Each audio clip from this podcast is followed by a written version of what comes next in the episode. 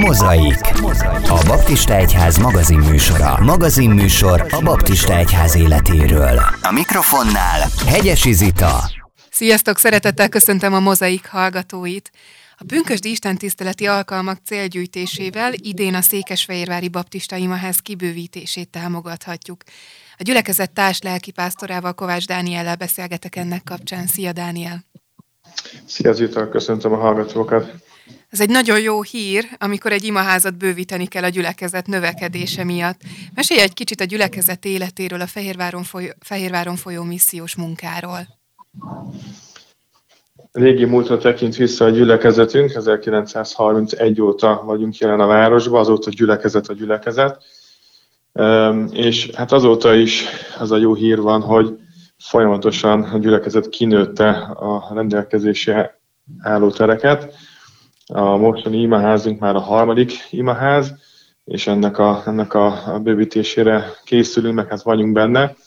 A missziónk az egyrészt voltak korábban ilyen utcamissziók, most ami jellemző inkább ránk a házi csoportokon, a személyes kapcsolatokon keresztül történő evangelizálás, illetve az internetes lehetőség, hogy YouTube-on lehet követni az alkalmakat, ezzel is érünk el olyan hallgatókat, nézőket, akik a templomban nem mennek el, de a járvány miatti maradj otthon kampányban, unalmukban is, meg hát kíváncsiságból is bekövettek bennünket, vagy figyelték a különböző gyülekezetek megosztásait, így ilyen szinten is lehet most missziózni, és missziózunk mi is. Hányan vagytok a gyülekezetben? Hány tagú gyülekezetről beszélünk? Ez egy 200 tagú gyülekezet jelenleg, és ezért is látjuk fontosnak, hogy szeretnénk növekedni. Az elmúlt években azt figyeltük meg, meg hát az én elődeim is azt figyelték meg, hogy a gyülekezet néha felment 200 fölé, tehát a taglétszám, majd ismét visszaesett ilyen 200 környékire, és hát szeretnénk ezen változtatni, egy struktúraválásban vagyunk benne, ebbe gondolkodunk, hogy hogyan lehet modern módon, modern eszközökkel vezetni, pásztorolni ezt a közösséget, hogy a növekedés az ne visszatorpanjon, hanem újabb embereket tudjunk elérni az evangéliummal. Mi az, amit már tudhatunk ez a struktúraváltás kapcsán? Felgyorsult a világunk és a, a munkánk, amit a világban végzünk, a munkahelyeinken, a vállalkozásainkban modern eszközöket használnak, így szeretnénk mi is ehhez felnőni, hogy egy gyorsabb és tisztább és egyszerűbb kommunikációt kövessünk, vagy próbáljunk progresszíven gondolkodni és előre megtervezni dolgokat, vagy csak olyan programokat, feladatokat felvállalni, amit el is tudunk végezni, hisz a gyülekezetünk tagjai önkéntesként vesznek részt a gyülekezeti munkában, így mindenki a nagyon hosszú ledolgozott munkanap után szolgál, vagy a hétvégéből, vagy az alvás idéből vesz el, és így vállal feladatokat a gyülekezetben. Ezt szeretnénk hatékonyabbá tenni, és ez érinti a előjáróságot, érinti a szolgálócsoportokat, mindent érint.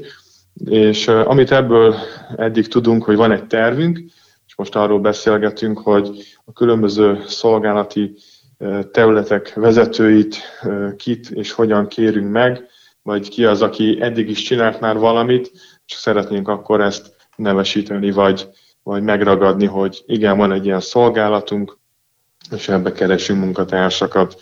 Ez egy nagyon izgalmas feladat és folyamat most.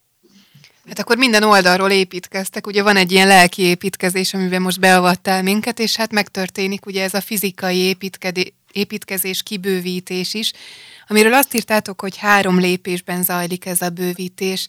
Mik ezek a lépések? Az első lépésre azért van szükség, mert a közösségi tereket, a bejáratot, a, a mosdókat szeretnénk kibővíteni. Ez az építkezés már elindult, és lassan be is fejeződik. Szeptemberre várható az első ütemnek a, a befejezése.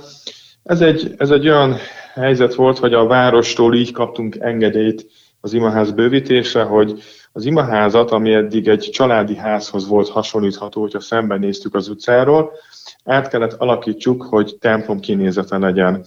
Ezért most lesz egy imitált templomtornyunk, amin egy keret látható, de ez azért fontos, mert Fehérvárnak két főútja közel van az imaházhoz, és ennek a kereszteződéséből jól látható lesz az a templomtorony, ami hirdeti a keresztet, az evangéliumot.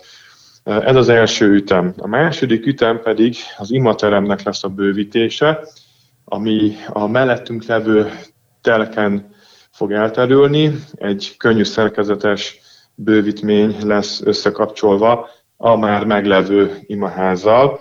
És a harmadik ütem a kibővített imaházat körülvevő parkolók a rendezése és a, a már meglevő épületek, épület együttesnek a felújítása lesz. Ez volt a terv. Annyiban most módosul, hogy a, az első ütem után a második ütemet pont most tervezzük át, vagy beszéljük át, hogy hogyan is legyen, mikor is induljon. Hát erről még gondolataink vannak, készterveink vannak, de azokat át kell tervezzük. Itt a járvány is közben szólt, illetve újabb lehetőségek nyíltak, ami miatt újra kell gondoljuk azokat a készterveket.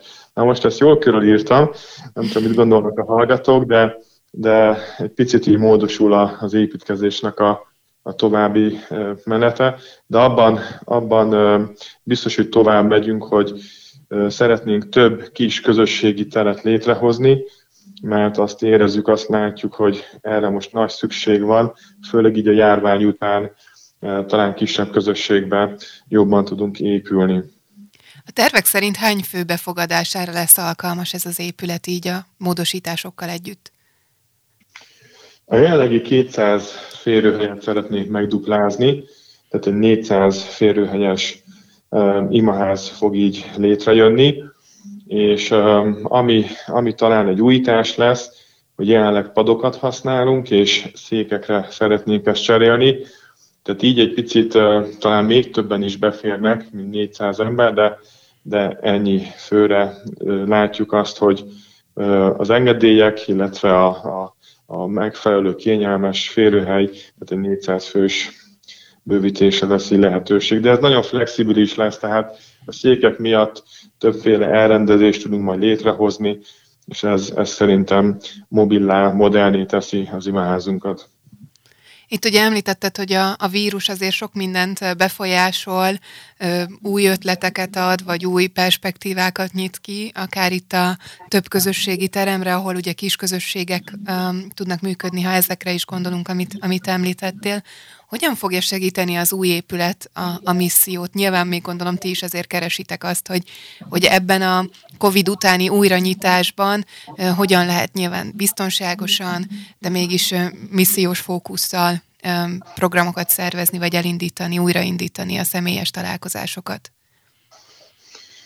Abban döntöttünk, hogy maradnak az online közvetítések, de hát ez csak az Isten tisztelet továbbítása. De amire most szükség van az Isten tiszteletek mellett, azokra a kis csoportos foglalkozásokra, ami a vasárnapi iskola, az ifjúsági munka, van egy fiatal felnőttek csoportunk, és van további hét olyan házi csoport, ami nem csak házaknál, hanem az imaházban is találkoznak, illetve van egy utcára nyíló könyvesboltunk, ami már lassan 30 éves múltra tekint vissza, de ezt is szeretnénk átgondolni, hogy akár egy kávézóvá bővítéssel, vagy egy, vagy egy átalakítással nem csak keresztény irodalmat terjesztünk, hanem az előttünk levő buszmegállóból behívunk embereket egy kávéra, és ott kapcsolatot teremtünk velük.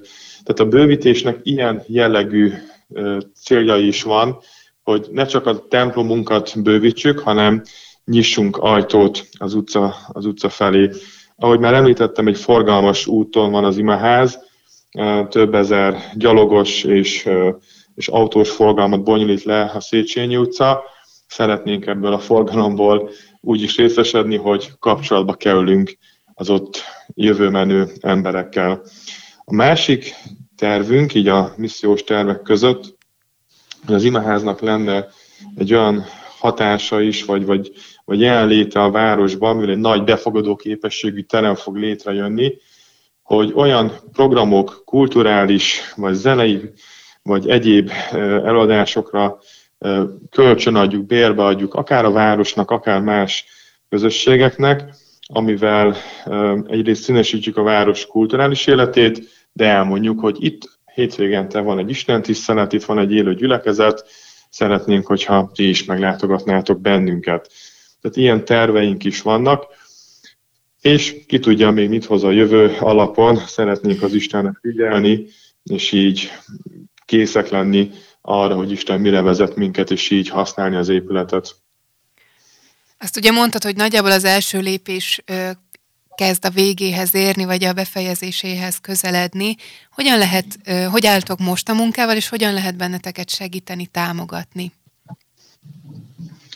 A kivitelezést egy vállalkozó végzi, a jelenlegi törvényeknek, meg lehetőségeknek megfelelően. Így a gyülekezet sem tud ebbe tevékenyen részt venni, tehát kétkezi munkát nem nagyon tudunk ebbe beletenni. Ezt többen sajnáljuk, viszont ennek ellenére mégis lehet bennünket segíteni és támogatni pénz formájában, adományok formájában.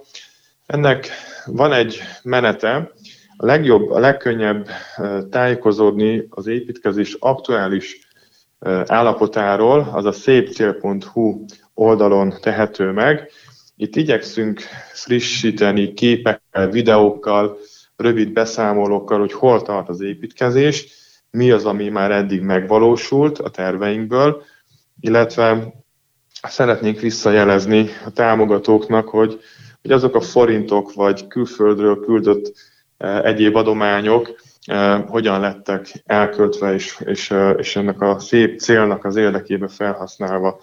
Tehát adományokat várunk elsősorban olyanoktól, akiknek Isten a szívükre helyezi a Fehérvári Baptista gyülekezet bővítését. Azt szeretném elmondani kedves hallgatóknak, hogy az eddigi költségvetésnek a 90%-át a gyülekezet tagjai adományozták. Kaptunk várostól, kaptunk az államtól is támogatást, elindultunk pályázatokon, nem mindent nyertünk, nem mindet nyertük meg, vagy nem annyit, amennyit pályáztunk, de kaptunk ilyen módon állami támogatást is, amit ezúton is köszönünk, de a, a költségek 90%-át a tagok adták össze. És egy történetet hadd mondjak el, ami nagyon a szívünkhöz nőtt, amikor meghirdettük az imaház bővítését a gyülekezetben, a gyülekezeti órán ugye megszavazta a gyülekezet, és utána ezt elkezdtük promotálni Isten tiszteleti alkalmakon. Egy kislány jött, és hozta az üveg persejét, egy befőttes üveg, ami tele volt apróval, pár ezer forint volt benne, azt hiszem 8000 forint, ilyen 10-20-100 forintosokból, és ő azt mondta, hogy ő ezt az úrnak akarja felajánlani. Ez egy kislány volt a gyülekezetünk egyik családjából, ez megható volt, és sokakat arra ösztönzött, arra indított, hogy a nem 8000 forintos, de megtakarításait ajánlja fel a gyülekezet építés javára. Úgyhogy ilyen őszinte adományokat várunk, és azt kívánjuk, hogy az Úr pótolja vissza mindenkinek, amit ide szám. Mi is ezt tesszük, ezt tettük, de azt érezzük, hogy Isten megáldja ezt a fajta adakozást is. Hát nem véletlenül mondta Jézus, hogyha olyanok nem leszünk, mint a kisgyermekek, Hát kérjünk ilyen gyermeki szívet az Istentől, és akit indít valóban a jó Isten arra, hogy adakozzon el erre az építkezésre és erre a missziós munkára, az megteheti. A szépcél.hu weboldalon találhat erről bővebb információkat, ahogy Dániel is mondta. Nagyon szépen köszönöm a beszélgetést, és sok erőt, áldást nektek ehhez az építkezéshez és ehhez a lelki és fizikai munkához. Köszönjük szépen! és nektek is köszönöm, hogy minket hallgattatok, tartsatok velünk legközelebb is. Sziasztok! Ennyi volt mára a Mozai. Jövő héten innen folytatjuk. Innen folytatjuk. Tarts velünk akkor is. Most pedig hallgass tovább kedvenc zenéidet, mert, mert a Baptista Rádió neked szól. A műsorszám gyártója a Baptista Podcast. Baptista Podcast. Neked szól.